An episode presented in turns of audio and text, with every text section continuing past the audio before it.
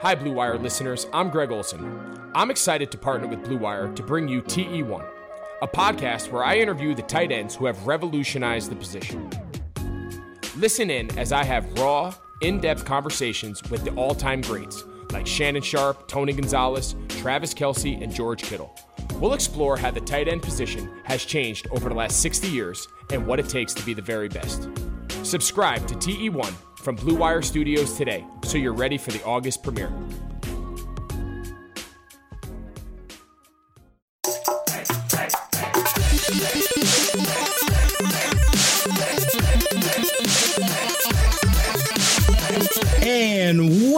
LAN Parties, episode 29 from the Las Vegas Review Journal, brought to you by Bet Online. I am your host, Ryan Smith, and with me, as always, is Lucas Egan.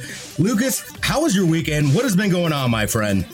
Uh, my weekend was good. I broke down and I just bought uh, Paper Mario, and I'm excited to give it a try. You know what? It looks fun to me, so I'm I am ready to dive into that. How was yours, Ryan? It was good. It was good. Uh, you know, again, I uh, had a long weekend last weekend, so that was a lot of fun. Uh, just kind of disconnecting from uh, from electronics and the interwebs, and and getting out into the country. Uh, did some shooting and whatnot, so it was cool. I'm uh, game wise, I'm not really working on anything. I'm still playing uh, Detroit Become Human and working through that, and I think I might go back and try to finish Red Dead Redemption 2. I need to. It's a shame that I haven't yet, Uh, but we'll get to it. We'll get to it. It's been good otherwise, though, man. Well, good, good. I am excited to introduce our guest this week. Alana Pierce is a veteran in the games media space. Most recently, you know her from the Play, Watch, Listen podcast, Kinda Funny's Xbox podcast, Xcast, and her work with Funhaus. Alana, thank you so much for joining us today. Hi, thanks for having me. What's up? I can't believe you haven't finished Red Dead Redemption 2. I know. I am a. My backlog is so ridiculous. It Don't- is don't absolutely terrible. It, it really like my main thing before the PlayStation 5 comes out, I have to finish Metal Gear Solid 5. I absolutely love that series and the fact that I haven't finished that is is just insanity. Well, you know, just to give you a heads up, the ending not as satisfying as you would hope. Uh, oh no. I actually um, I rented out. It's one of the most ridiculous things I've ever done. Not as expensive as it sounds. It was very convenient.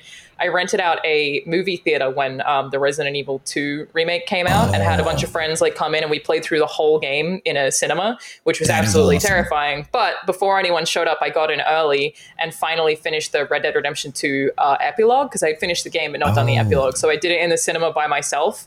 It was so cool. That Highly would be an amazing. Yeah, that would be an amazing experience. it ruled.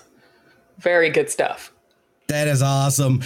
Well, let's get right into it so we can. Uh, uh, we just want. Uh, I know Lucas here on Twitter uh, had posted um, a a poll. Essentially, the, the hype is there. The the we are so close, uh, yet so far away from getting these new consoles. And and Lucas had to ask, you know, which which console or or what people's thoughts were essentially on these consoles. Uh, Lucas, break down the numbers for us here. Yeah, so apparently uh, a lot of my followers are Sony people because PlayStation had more than 50% of the vote, uh, followed by the Xbox Series X, but pretty far behind. And then we had neither in third place that was not that far behind either. I was surprised. I thought this was going to be way more close to an even split than it was. Uh, I'm interested though what you guys think. If you had to go buy one today and you could only choose one, just to say, for example, which one would you get? Alana, I'll let you go first. Uh, I would get the PlayStation 5. And I say that um, though the Xbox Series X has a larger launch library, but I have a PC. And I think that that is part of Microsoft's strategy is that they are not trying to. Uh, I think this confuses a lot of people. They actually, the console wars aren't going to be the same the next generation because Microsoft aren't actually necessarily trying to sell consoles in the same way that PlayStation 5 is. They're trying to get you on their subscription services like Game Pass, um, but also, you know, crossplay play anyway. They're trying to get you just into their, their ecosystem software wise and services wise. So for me, um, I'm absolutely going to get both anyway. I always do. Obviously, I work in the industry, so that's not difficult for me to do. But uh, yeah, having a PC, um, next generation, you don't, if you have one that can play you know any of the titles coming out. You don't need to get an Xbox Series X, and I, I think we shouldn't be criticizing Microsoft for that. It's convenient for people that they don't have to spend another five hundred or whatever dollars on on a piece of hardware that they don't necessarily need. Yeah, I agree 100%. And and Peter, uh, we had Peter Lamb on uh, last week, and he made a great point that, you know, because that's what I was saying. I was like, what's the point of getting an Xbox? I have a PC. There's Game Pass. I have now access to all these games. Uh, but you're you're 100% correct. They're just trying to get you into that ecosystem. At this point, they're like, I don't care how you get in here. We mm-hmm. just want you in here. So if it's via Xbox console, if it's via PC, and now we're offering Game Pass, we got your back. Come over here to us. So I, I, think there's definitely a lot less hype behind the Series X. Obviously, I've been a PlayStation guy myself, uh, you know, since since since the get go uh, with PlayStation. Uh, so obviously, I am automatically on the hype train. I was a mm-hmm. day one PS4. My like, I was literally Charlie at the Chocolate Factory. Get a golden ticket. Uh, it came early because I ordered it from Amazon, and they shipped them out a day early. So it showed up at my work, and I'm just like, my boss just looked at my face and said, "Go home." Just go home. And I was like, yes. like I literally have uh, uh, a screenshot of uh, I, w- I had uh, I think it was uh, Call of Duty Ghost, and I was in the multiplayer lobby, and I was one of uh, like 67 people uh, in the world in the lobby. I was like, I was like, I gotta get a screenshot of this. I was like, I'll never see this ever again. You sure in my it wasn't because that game was bad? that was not great. yeah, that that game did end up being pretty, pretty, pretty. mm. But it was yeah. Um, so I'm definitely definitely about the the PlayStation Five. Uh, I think that five percent really is kind of indicative of people that are. I guess more in the industry, or that's something that they do that that they, you know what I mean, like or I mean, I guess they could be super fans uh, as well, but I don't know. Uh, that that number doesn't surprise me. And then the neither, I'm assuming those are PC Master Race uh, folk, or or those that just you know what I mean, like choose to go with the Switch, maybe maybe a younger audience. Um, so yeah, I, th- those numbers played out exactly how I thought they would play out. I think me too. Like with the the significant market share that PlayStation or Sony has had over Microsoft last generation, I feel like it makes perfect sense that more people would say PlayStation than Xbox this time around as well. It pretty much calculates. Yeah, exactly. Exactly.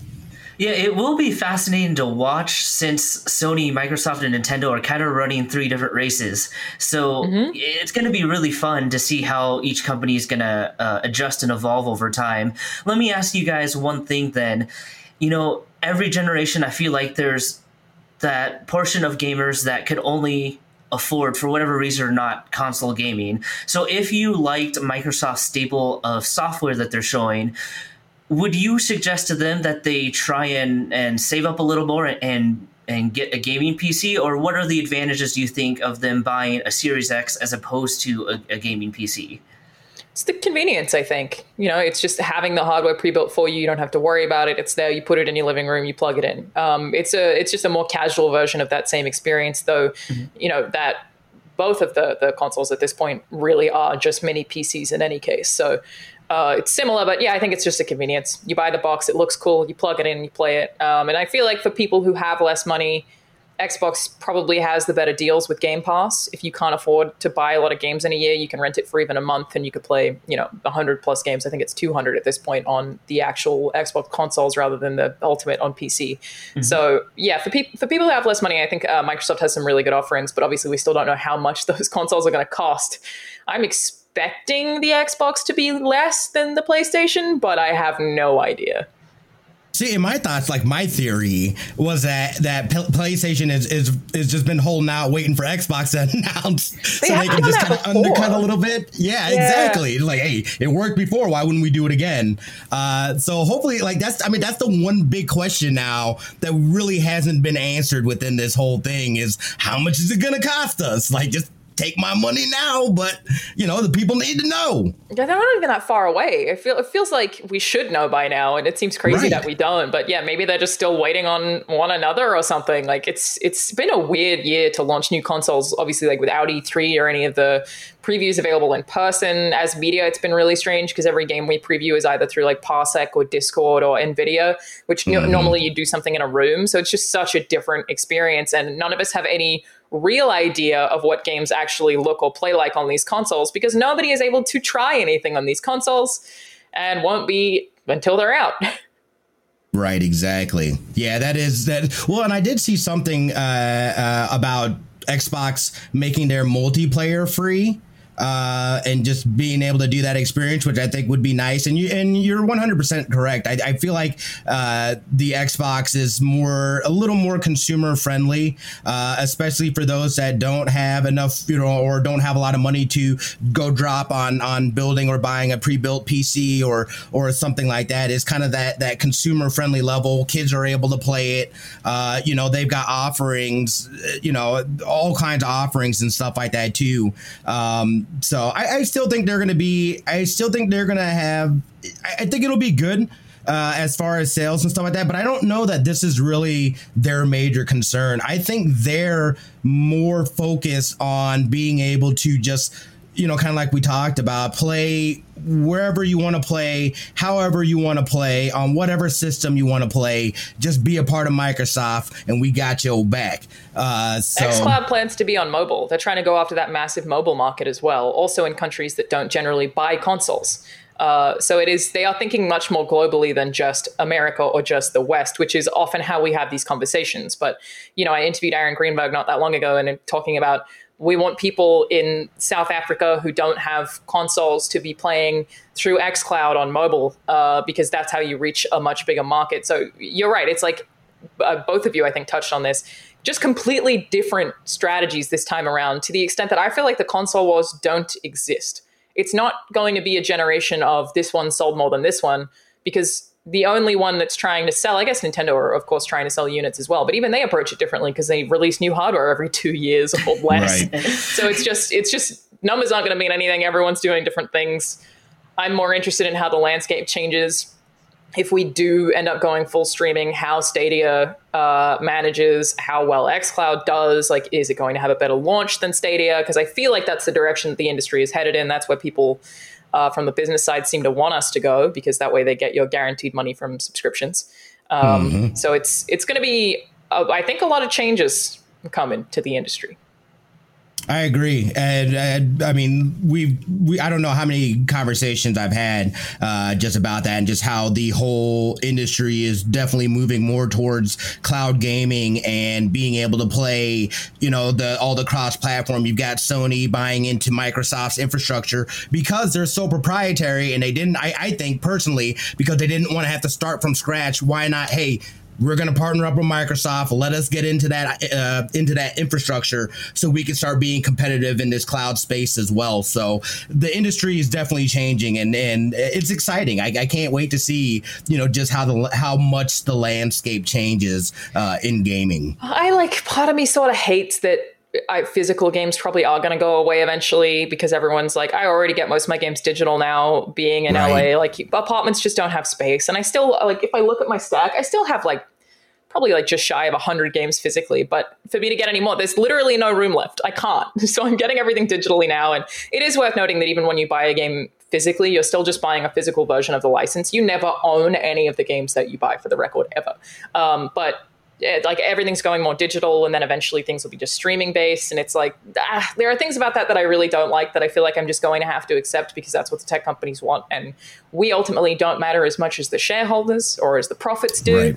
so it's just inevitable Yeah. Yep. No, you're you're 100 percent correct. I've got a lot of buddies that that love having those physical, just a physical copy. But again, it's like we never really truly own uh, the games. So nah. you know what I mean. What, what, does it matter if I have a physical copy or or something digital? I, I for me, I definitely went digital probably four or five years ago. Uh, yeah, and I was just like, you know, I, am just gonna get digital from now. I'm not even gonna mess around with actual discs or or you know shipping errors.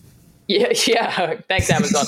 what I've been doing is buying my favorite game every year physically, just for the fun of it. So, like last year it was Sekiro, so I bought Sekiro, just a, a physical copy um, on both Xbox One and on PS4 because I feel like that's like a cute way to like keep having that collection and just be like, well, this is my favorite this year, this year, this year that I have physically in front of me. But that's just like a stupid collector in me that can't help but be like, I need something. yeah, that, that's not a bad idea. I'm still old fashioned. I like having the physical copies of the game. I like looking at them. I like seeing them on my shelf. So I'm just, I'm just old fashioned. I'm a sucker for collector's editions too. So they always get me. No, I totally get that. No, I get it. I get it. We'll see how how it fleshes out, though. We are literally into August we've got to be getting some some more finite uh, definition of what uh, these these consoles launches are going to look like. I know that they're saying that uh, all the uh, um, like the stores at least have holding pages, uh, so it, has got to be coming soon, guys. We got to be patient here. We got to be patient. Um, let's take a quick uh, commercial break, and we will be back to talk all about Alana. Sports are coming back, and so are your chances to bet on your favorite teams and events. Major League Baseball is finally kicking off this week, and there's no better place to start wagering than Bet Online. Check out all the odds, futures, and props to bet on, all available 24 7. And with the return of sports, Bet Online sat down with former pro players Eddie George, Harold Reynolds, and seven time NBA champ Robert Horry see what they had to say on what it'll be like playing without fans in a series they're calling Fandemic. Visit betonline.ag for all your odds and up to date sports news. Remember to use the promo code BLUEWIRE to receive your new welcome bonus. That's promo code BLUEWIRE. Bet Online, your online wagering experts. And welcome back. Thanks for listening to that short message as always. And I'm excited to jump right into this. And Alana, I'd like to start when you were just getting into games journalism and games media. I know that you studied journalism. And so, what kind of led you toward getting on this path and um, what got you interested in games journalism at first?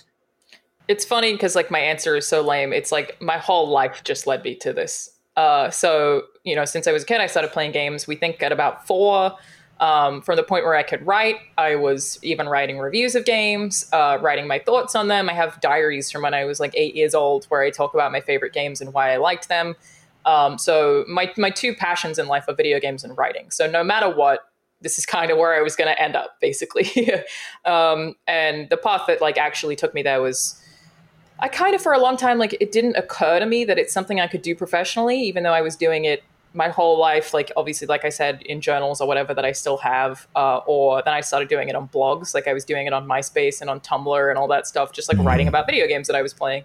Because uh, again, it's just something I've always been really passionate about, and I think um, it was I was 17, I think, maybe a little bit older than that. I don't even remember anymore. But I started when I was still a teenager, at least uh, I just saw a listing on a website when I was looking for a job because I was working at a call center, which is the worst. Uh, that was for a volunteer games writer, which meant you know I wasn't going to be paid, but I was like, oh, I could do this people and then get published, and it just like kind of clicked in my head, and I was like, okay, I'm going to dedicate my entire life to doing this. so that's pretty much it. It was it was never really a question. Um, it was as soon as I figured out that it was an option for me, it was what I was going to do, and I feel like the the next thing that I will do will probably be to write a video game. So like move from the media side to the writing side. And I've been saying that for like three years. I'm like, eventually at some point I will do that because I've also written a bunch of like stupid novels and, and stuff my whole life too. So uh, it was all it was always just going to be writing in video games in some capacity, basically. You know, I had read that um, earlier in your career that you had written down that you wanted to work at places like IGN and Rooster Teeth, and both of those have come true. Obviously, since since that uh, has happened, what about those two places kind of stood out to you, and and how have you kind of seen your goals evolve? I know you just touched on wanting to maybe write a, a video game in the future, but how have your goals kind of evolved as the years have gone by? So it was actually more specific than that. It was I want to work for IGN and then I want to work for Rooster Teeth in that order. Mm. I have it as a blog post again that I was like I literally want to do this and then I want to do this. Um, so it was pretty simple. Like I started as a volunteer, and then I went to freelance writing, and I was writing for magazines and websites in Australia. And then I kind of recognized that in order to really get into the industry, I needed to have more skills because it's so competitive and everyone wants to be in the industry. So I took a photography class. I uh, started. Uh, I volunteered to make YouTube videos for one particular brand. So I was. I even started as like a volunteer gaming news reporter and my first videos are all really bad but i was like i feel like if i want to do this full time i have to have that skill also um, and then i volunteered on community radio in australia because i was like well all these companies have podcasts i just want to make sure i can do all of it i don't know that i can do it all well but like that i have it all on my resume so that i could eventually get a job at ign um, and IGN was the goal because it was the biggest. That's really it. It just seemed like a, a reasonable, like, they are the largest in this industry that I want to exist in. So why not make them the company that I want to work towards being a part of. Um, mm-hmm. And so that's that's pretty much what I did. And obviously, it's like very complicated to go from Australia to U.S. visa. That whole thing was a nightmare. Uh, but yeah, that that that was really just like kind of inevitable. Whereas the Rooster Teeth side of it was that I think uh, I also just liked the brand. So I watched Red versus Blue from when it was on Google Video before YouTube was really even a mm. thing. Uh, and I think I just like a, a Rooster Teeth also has like had the games media stuff, but also did a lot of funny content, which is plenty of what I was doing in IGN. So I was also producing like comedy let's plays when I worked there, as well as mostly my focus was on writing features that would then get turned into um, video features as well. So that was a very large part of my job, as well as like events coverage, interviews, all that stuff. Um, but yeah, it was it was more just like liking the Rooster Teeth brand in a way that it seemed like a lot of people very much focused on having fun. Uh, mm-hmm. so especially after being in the specifically journalism side for a full six years straight, um, that jump was just kind of it's I still get to do that side of it. I don't really consider myself a journalist anymore. Mm-hmm. It's just it's still in the same bracket of of games media, but just a different kind, different set of skills because we also do like scripted content, live action content, um, a lot of different kinds of things. Like stand up comedy was a part of my job technically. So it was just, again, uh, maybe an obsession with just broadening those skills as much as I can, I suppose. Well, and I was saying too that that uh, we were talking a little bit beforehand. Uh, just I was like, I don't know how you keep it all straight because you've got so much going on. What are some of the projects that like that you're currently working on? Some of the things that you're doing. So my most of my day right now is working for Inside Gaming and Funhaus. Uh, so I wake up in the morning at like eight thirty and work on our news script for Inside Gaming. We record the news at uh, nine thirty or ten, and then I will usually jump straight from that into a Funhaus video. Like I just came from doing a Funhaus comments show, which takes an hour. We read dumb comments and make jokes about them, and then I'm doing this. And then at two, I have to go do the final kind of funny Xcast. I was going to say Find a Cuddy, kind of funny Xcast, um, which is actually going to feature Major Nelson. So we'll be interviewing Larry, and then uh, after that, uh, there's a, another Funhaus thing that I have to do, which is um, like a live trivia show. So it's like it changes every day for sure, but most of my job is Rooster Teeth, which you know uh, Rooster Teeth owns both Inside Gaming and Funhaus. So I'm very much like half both of those brands. Um, but I also like I have a YouTube channel that I mostly update as a hobby, where I just kind of talk about whatever I want to. I've been doing that a lot more since isolation started because I'm isolating alone in a tiny apartment. You can. It looks like I'm in my kitchen. For the record, I'm not. It's separate enough. my PC is technically in a separate area, but it's a studio, so my kitchen is my whole apartment basically. Um, but yeah, it's just been like I feel like I've needed to have a lot of creative outlets to not go crazy uh, in isolation, basically, especially someone who's high risk for this kind of uh, pandemic. So a lot mm-hmm. of that output, I, I, Twitch stream randomly too. Um, but I also am in a couple of video games, and there's another one that I'll get to announce. Well, kind of whenever. I'm just holding on to it. So yeah, I've been doing voice acting and, and a little bit of scripting as well, helping out with um, occasional a little bit of writing for video games too. So yeah, I do a lot of stuff, but it is all from a place of passion of just really loving talking about video games. That's pretty much it. Very simple. You know, as you've kind of transitioned from more of the the straight journalism side into some of the more the creative projects you've gotten to do, was that you know when you mentioned that that when you had written in your blog post it was a very specific order ig and then rooster teeth did you have that kind of transition in mind that you wanted to try the journalism side and then move over to the more creative side or did that kind of just come up naturally as you kind of went along no, I feel like I, I evolved that as I went along. And it also kind of got to a point where, and I, I know, I always feel like I don't know how other people don't have this problem, uh, where I've been in the industry or so involved in the industry for long enough that I just sort of know everyone, you know, in mm-hmm. that I have plenty of friends who are devs or publishers to the extent where if I was a journalist, we would, we'd be at a point where I would have to be like, trying not to be friends with these people I really like because there are so many ethical issues that I see these people at every single event and I love them and I become friends with them. And I was like, I don't feel like I'm so into this that I feel like I can't even try and touch this anymore. And maybe not enough people think about the ethical side of, of games journalism. Certainly get some criticism for that. But I was like, I just don't even feel like I can do this anymore. Um, but I think my my biggest thing, like you know, I talk about passion for video games, passion for writing. Mm-hmm. Uh, the thing that keeps me going is an obsession with learning, um, which is like when I say acquiring new skills, it's that I want to know how to do new stuff all the time. So I think it would be a struggle for me to ever really work at a company where I felt like I was stagnant and not doing new things and learning new things all the time. Um, which, yeah, when I left IGN, uh, people had a million theories, but the reason really was I had done everything there. I had learned everything there was to learn. Uh, my job was still very fun and very challenging, and you know, it could be crazy hours. Uh, but no one cares about crunch when it's media. Uh, but it was it was brutal. Um, but yeah, I, I, really enjoyed it there, and, and some of my best friends in the world still work there. But I just didn't have anything left to do. Like I had done everything. And there, no one was getting promoted. It was just i was just very much going to be doing the same thing years on end. And i, I feel like i'd be very unmotivated by that. Mm-hmm. uh, so yeah it's more of an obsession with learning new stuff than anything else. I've, I've got a, a more conceptual question for you. When you look at being so experienced in games journalism like you are, do you see areas that you wish or hope that the industry as a whole will change and evolve to? Like, is there an area on how they cover things or the way they cover things that needs to get better, do you think? My biggest criticism of games journalism as a whole is writers writing for themselves and their friends rather than audiences. Um, and to be fair, it's very difficult to write for an audience because you can say the truth and they can get very angry at you. Mm-hmm. Uh, I recently made a video about thinking Game Pass is incredible, and I do. I think it's like it's so pro consumer. Of course, there are downsides to Game Pass um, potentially in the long term. Uh, a lot of questions that I have, but you know that's an honest piece that I really wanted to just say. Uh, I wouldn't call that journalism. It was like literally in my pajamas. It was like 11 p.m. Made a stupid video. Like it wasn't.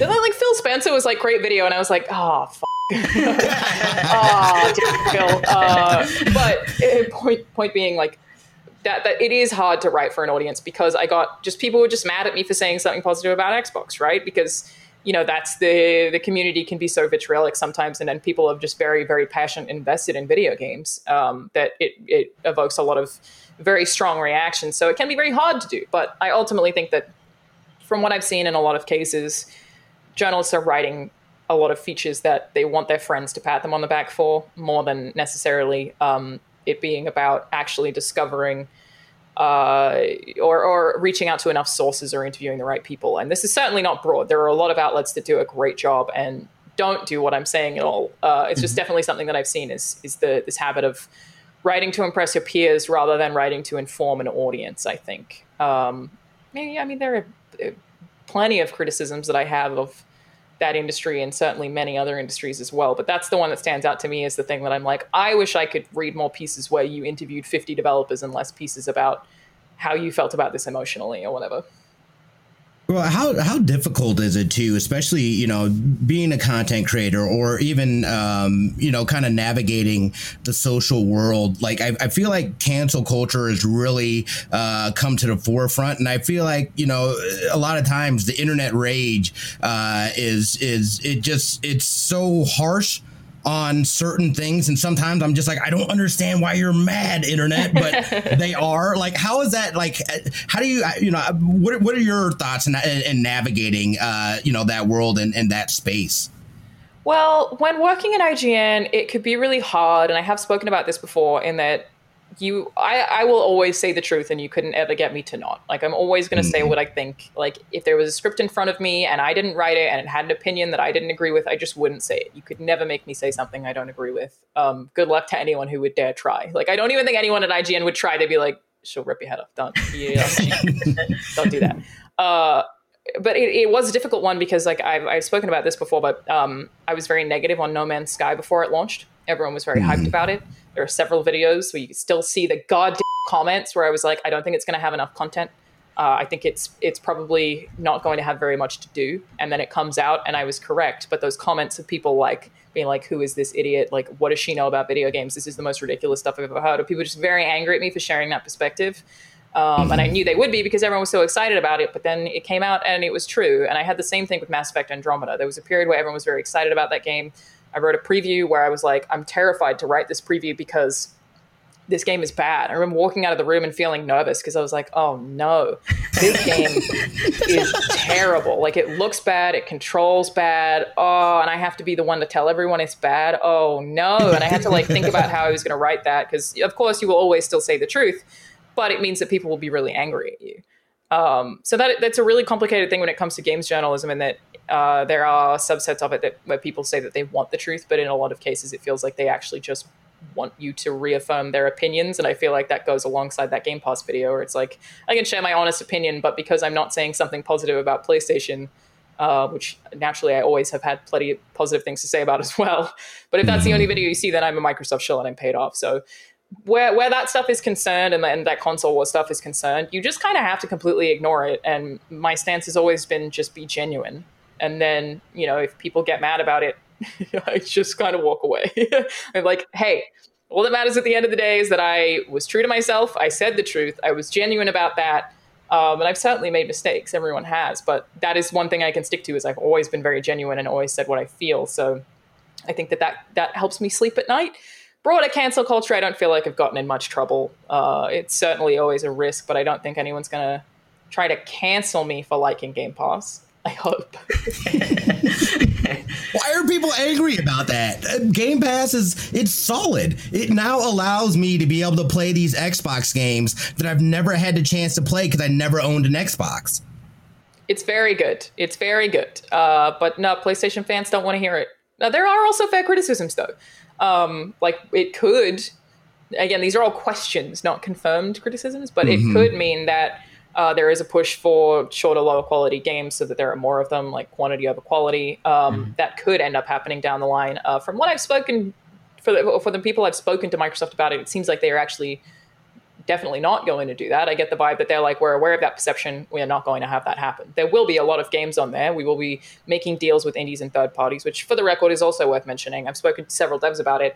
Generally, if your game is on Game Pass, you will get paid. So it isn't that the devs get less. They don't get one cent per download when they're on Game Pass. It is it is part of a, a marketing deal basically, where they will get paid mm. to have their games on Game Pass at the jump, rather than getting a small cut uh, of whatever earnings there are from Game Pass. Not that I imagine it's a small amount with like 10 million subscribers, but that is worth mentioning. But yeah, there, there are definitely definitely downsides to it, and I don't want to uh, gloss over those. But it's ultimately that when you talk about it being pro consumer, because you know it means people get a lot of games for really cheap Red Dead Redemption 2 is on there. You could finish it on Game Pass, $15 a month. Uh, but because it's not PlayStation and people like PlayStation, they were just mad at me for saying things about it. they, I totally have Game Pass. I don't even care. Again, I'm very much in that in that Microsoft mindset.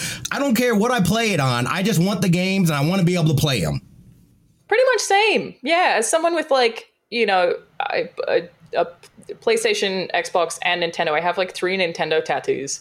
Uh, I feel like I'm I'm living in the best world where I get to enjoy all three and PC. Yes. I'm like, this is great for me. I love what's happening here, and I also like that these these consoles really do feel like they're diversifying. Where I feel like Microsoft has a much more multiplayer or even online focus. Um, of course, it's not going to be the case for all of them. They're not going to make Hellblade 2 an online game. Fable is not right. an MMO.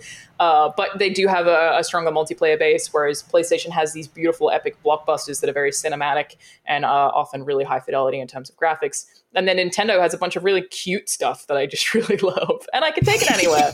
so I'd like exactly. across the board feel like I'm winning, though I am making the most expensive choice.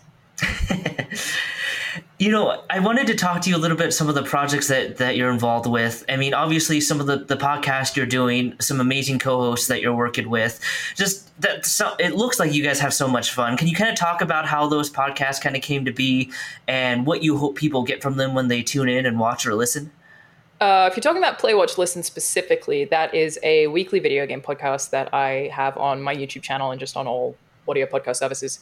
Um, that show uh, so I've been friends with Troy Baker and Austin Wintory, who are two of my co-hosts. For anyone who doesn't know, Troy Baker is a voice actor. He's Joel in The Last of Us. He's Booker DeWitt. Um, Austin Wintory is the composer of Journey um, and a bunch of other video games. And then Mike Bithell, who is our third, uh, runs Bithell Games. Um, so he is an independent game developer as well as our resident coder. He has a lot of experience in development, but is also a game director, so he can speak more broadly to that kind of stuff. Mm-hmm. Uh, I wanted to do that podcast for a really long time because uh, Austin and Troy and I have been friends for a really long time. And we have really great chemistry and conversations just when we'd have like dinner or whatever, where the way we talk about video games, I was like, this is really interesting. And I don't want to stop talking to you guys. And then we did this panel Mike asked me to host at a New York Comic Con about John Wick Hex, which is a game that he directed, that Austin composed, and that uh, that Troy voices the main villain in slash is the main voice actor for that game. So I brought the four of us together and I was like, this panel is so good. These people are so passionate. They have such different fields. I can speak to the media side and also can run as a producer because that's a large part of my job, which means figuring out what we're going to talk about, what the headline is, what the thumbnail is, to try to make it the most efficient, doing the editing, all of that stuff, um, and also just speaking to the media side that they obviously can't touch on. Um, yeah, it was just it was these four people that had really good chemistry and all very very very different backgrounds who all really respect and love each other. So it was kind of a thing that I was like, let's just do it. And so I just sent them a DM and was like, I really want to do this. How do you guys feel about it? Because every time we've had a conversation with just the four of us, it's been amazing and I never want to stop talking to you. And we just published our 23rd episode today. Uh, which is ultimately not that many. Um, you guys are also a new show by the sounds of things. Congrats yep. on almost 30 episodes. Thank you. but it, it, basically was just like a thing that I was like, this has to be made. Uh, so we started doing it. It's it's very much a show that is about four people who love each other and like making each other laugh, but also are very passionate. We disagree on a lot of stuff, which is I think my favorite thing about it versus all the other podcasts I've ever worked on, like at IGN. Uh, we had less disagreement on those, I think, whereas there are some things like I vehemently disagree uh, with the other boys on on that show. But I guess because we like each other so much, it's always very respectful and informed disagreement. Uh, so yeah, it's it's a, we do make a lot of tangents and a lot of stupid jokes, and it's not very structured, but it is ultimately just four people together uh, who are very experienced in their various vocations talking extremely enthusiastically about things. So I have a ton of fun making that show. Um, but I, I, also am on the Inside Gaming podcast, which is Send News, which is basically a, a weekly news roundup with the Inside Gaming team of all your mm-hmm. gaming stuff. And then Dude Soup, um, which is Funhaus's podcast that is pretty much more broad. We do cover video games. This week we did talk about the Nintendo leaks, um, but we also talk about just like internet trending stuff. Basically, whoever runs the show can pick whatever topic they like in, on any given week. Um, and then I have Red Lips Orange Car, which is my comedy slash dating podcast, uh, which is mostly about like finding something insane uh, on Reddit or Craigslist. Uh, and then sharing it with the other people on the podcast live. So you find like the craziest story that you can uh, to do with dating or relationships or whatever, and then share it. And that's a lot of fun too. That one's just like an extra thing that is just fun to make. it's a lot of podcasts. you know, I know you touched on this before. I just the one thing that I've always wondered about is is having that work life balance and when when you are have your hand in, in so many different projects, do you ever find yourself at risk of, of feeling some burnout, or do you ever have to take say I just need to step away for a day or something, or or, or to kind of keep that balance? I mean, I I would go crazy if I had my hands in that many stuff right now. All I do is work um, and I am obsessed with it, and it is not healthy, and I would not recommend it to anyone. But burnout is not an issue for me because all I ever want to do is work. Um, so again, I would never recommend anyone function the way that I do. It's not, it can't be good. Uh, it, I'm sure it sucks for anyone I'm ever in a relationship with. um, like I don't watch TV, I don't watch movies. All I do is try to play games so that I'm informed on every video game ever, um, or like games I want to learn about, or games that friends have recommended to me. Uh, I absolutely haven't watched TV in like three months. Um, it, it, it is constant work and uh, yeah it's just kind of something weird about the way that i function is that i'm very very very obsessed with it uh, so yeah, burnout isn't going to be an issue because it's all I ever want to do. But um, I think one thing that's been really important to me is like I did have a bunch of health issues last year, which frankly were not caused by overworking. Uh, but they did prevent me from working as much, and then it just made me miserable because I wasn't working. So I did try to like realign some of that stuff, where I now try to make sure that um, I'm working out every day, I'm eating healthy, uh, I'm taking care of my body, even though I am constantly working. Um, but I also try to like literally schedule time because otherwise I won't do it to like play guitar or make music or draw or write uh, fiction just to make sure that I actually do do that stuff, even though I would prefer to be working literally constantly. But it's a problem. Nobody should be like me. It's gonna something bad's gonna happen. I don't know what it is, but it can't work in the long run. I could totally like. I, I feel like I can relate to that though too. It's just like you know, just constantly doing things. We're finding new things uh, to pick up. I've got, I mean, I've got a violin. I told myself I'm going to learn violin, and Good I'm choice. going to do it. I haven't, yeah, but you know, just having different activities and different things. That's why I feel like, you know, with this current situation, I feel like, uh, you know, there's a lot of people that that struggle with being indoors and just, uh, uh, you know, doing things from their house. Whereas me, it, you know, it feels like I'm I was very much made for this. Like you're telling me, I get to, I I've been able to work in my sweatpants for the last three months. I was like, this is a dream come true. I'm wearing sweatpants right now. I'm not gonna lie. Like most of the time I am, but just nobody can see it. It's so good. But I feel the same, yeah. but I kind of feel bad about it because it's like you know the global situation is negative for a lot of people. I definitely right. I can't go outdoors really um, because I don't have a balcony and it's busy, right. you know. So I, I uh, as someone who's immunocompromised and has asthma, I have to be really careful. Uh, so that not being able to go outside is a huge bummer. But generally, yeah, I'm just being super productive. It's been good, but I, you know, don't want to even slightly uh, take anything away from how serious the situation is and for how much it sucks for a lot of other people. So that's definitely worth pointing out.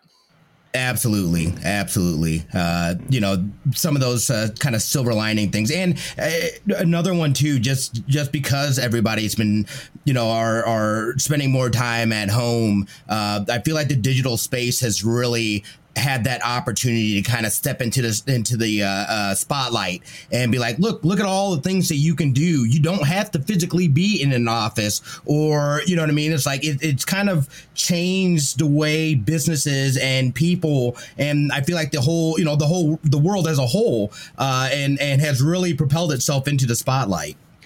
In some ways, I really hope so because I'm a person who uh, is sort of antisocial, and I love working from home.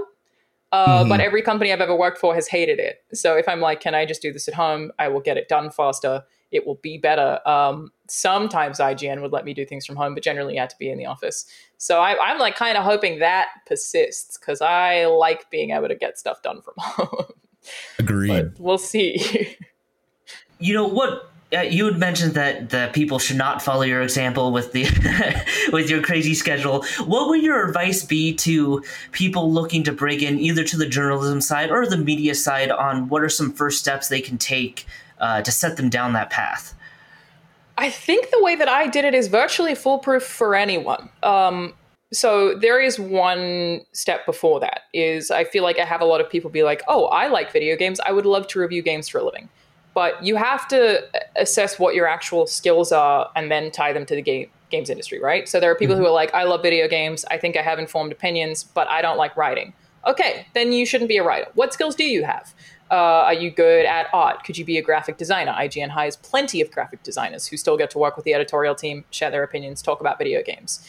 Um, do you know anything about sound engineering? Could you be a producer? Uh, could you work on the podcasts there? Um, there are uh, people in marketing, people in sales, people in engineering. Uh, there are tons of different vocations that you you could or, or, positions you could work in in the industry that I think it's more about assessing what you are good at um, or what you are most passionate about, and then fitting that into the video games industry rather than being like, I like video games, I'm going straight to be a reviewer because I guess fact is if you don't like it, then generally you're not going to be very good at it. Um, so it's it's like you got to be self reflective about how can this industry work with my skill set, and what job can I do that will work in this industry. So figure that out first.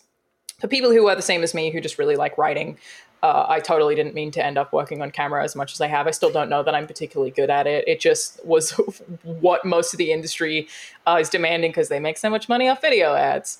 Um, so I made it happen, but my, again, my first videos are very bad. Um, so I, yeah, volunteering was what I did, um, and I was very aggressive about it. And that uh, that first job listing that I found was for a writer um, for a volunteer site that I just happened across. So I started doing that, And then I started reaching out to small websites that I would find, which is, you know, part of being a journalist is discovering these opportunities. You should you should be able to show that you can discover things. So some of it was like there was this Facebook page called Video Game Memes that had like a million likes, and I was like, okay, this is popular. People are engaging with their content a lot. Why don't I pitch them something? Um, so I pitched them a YouTube news show, and that's what we did. Again, unpaid, was so that I would get the experience um, on a platform that is not just my own YouTube channel so that I was working with people uh, and so that I could also work with an audience. So that was something that I, I invented jobs basically. Uh, I went to these people and was like, uh, let me do this, let me write this, I'll do this all for free.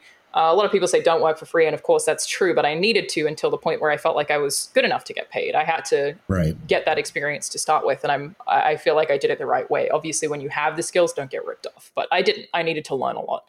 So yeah, a lot of it for me was reaching out to even like local newspapers and being like, "Are you aware of how many people play video games? Let me do something for you." Um, so a lot, like I said, inventing jobs is a really big part of it for me that I think anyone can do and most people don't do. That will naturally give you an edge because most people don't do it. so like I contacted like Young Girls magazines and was like, a lot of girls playing video games. Let me write a weekly thing about uh, games that young women could get into. And that's the thing that ended up happening just off a cold, cold pitch of me being like, Hi, I'm Alanah. I'm this, I'm this. I've written for this person and this person. Here's my pitch for you. You haven't already done it. Let's make it happen. So that that was definitely again I say a foolproof way to do it is just force jobs. Be like, I will make this for you for free, and you will give me feedback, and I will improve. Uh, and then it was a matter of just expanding that portfolio. I think I've written for over fifty different outlets now, um, just because of the way that I approached it.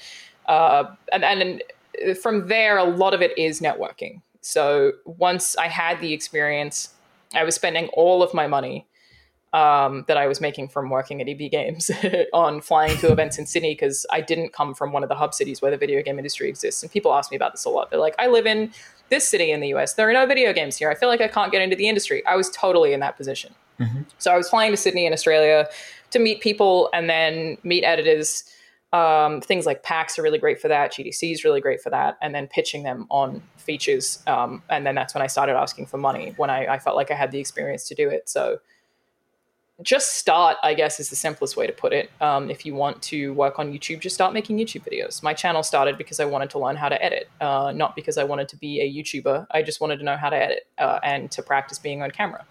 Um, so just start making stuff somewhere.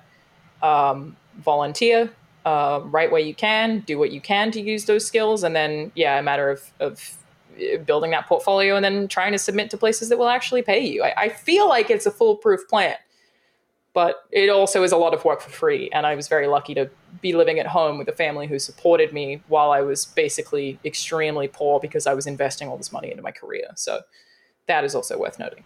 I think what what might be tough for some people. I know that I've dealt with with feelings in the past of kind of doubling down on yourself, you know, paying for those trips to go to, to network and whatnot. What would you tell people that might have the passion, you know, they're they're ready to start learning and build those skills, but they might be held back by some uh, fear or doubt about kind of betting on themselves almost like that?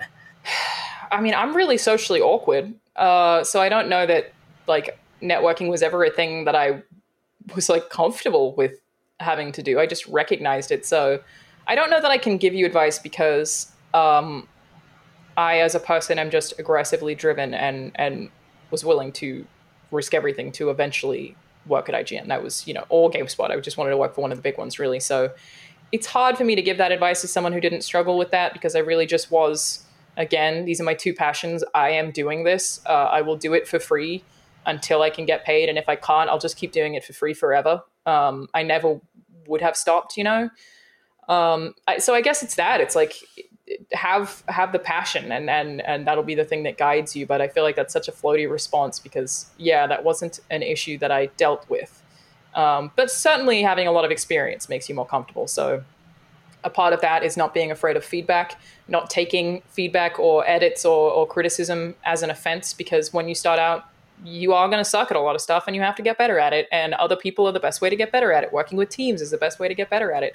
And i think once you you start adapting to the feedback that you're getting from other professionals in the field you will just probably organically feel more confident. But again i don't want to speak for people who i know have anxieties or, or uh, struggle with self esteem because I don't feel like that's something that I can just be like, yo, just fix it. It doesn't necessarily work that way depending on the person. well, I think you guys both make good points too, uh, as far as investing your investing in yourself. Uh, I feel like a lot of people kind of shy away from that, and and really, you know, it, it's it I, I feel like it, it's kind of been very similar for me, where I, am a part of another podcast, uh, CFG Gamecast, and we've we've been running that now for uh, about a year and a half. And you know, I, I had recently, about a year ago, started uh, over at the Review Journal, and that's where the opportunity to be able to do this podcast came up. And you know, again, it was like I've been doing it. I'm, I'm practice, and and I'm just when that opportunity comes, it's so important to be able to you know, try to, to have that confidence and those skill sets uh, to take uh, advantage of the opportunity. Which comes with experience, right? I'm sure your first podcast was scary. But Absolutely. then you get used to it and you know how to do it and it just it just keeps happening. So yeah, the, the number one piece of advice that I think myself and a lot of other people give is just start. So like if you don't have anywhere to start, just start writing on your own.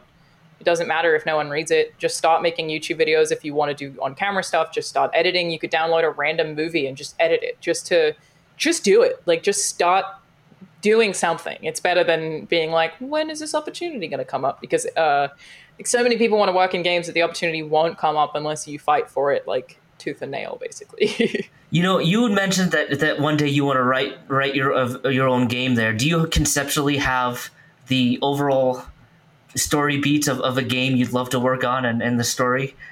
So this is also an answer that is just a very Alanah thing to say. Um, I don't care what I write. I want to write with a good team so I can learn. So uh, if I write a video game, I would do it to work with a group of people who are very experienced, who I feel like can help me, who have a collaborative environment. I don't care what I write, I care about who I write it with. So it's definitely not something I conceptualize, something that I think I should write. Frankly, I, especially if it's my first game, prefer to have a really experienced director telling me exactly what to do. But my my focus is much more on learning and collaborating with a group of people uh, than it is on what I write. I don't care. Just give me the learning experience of writing with people who are smarter than me, basically.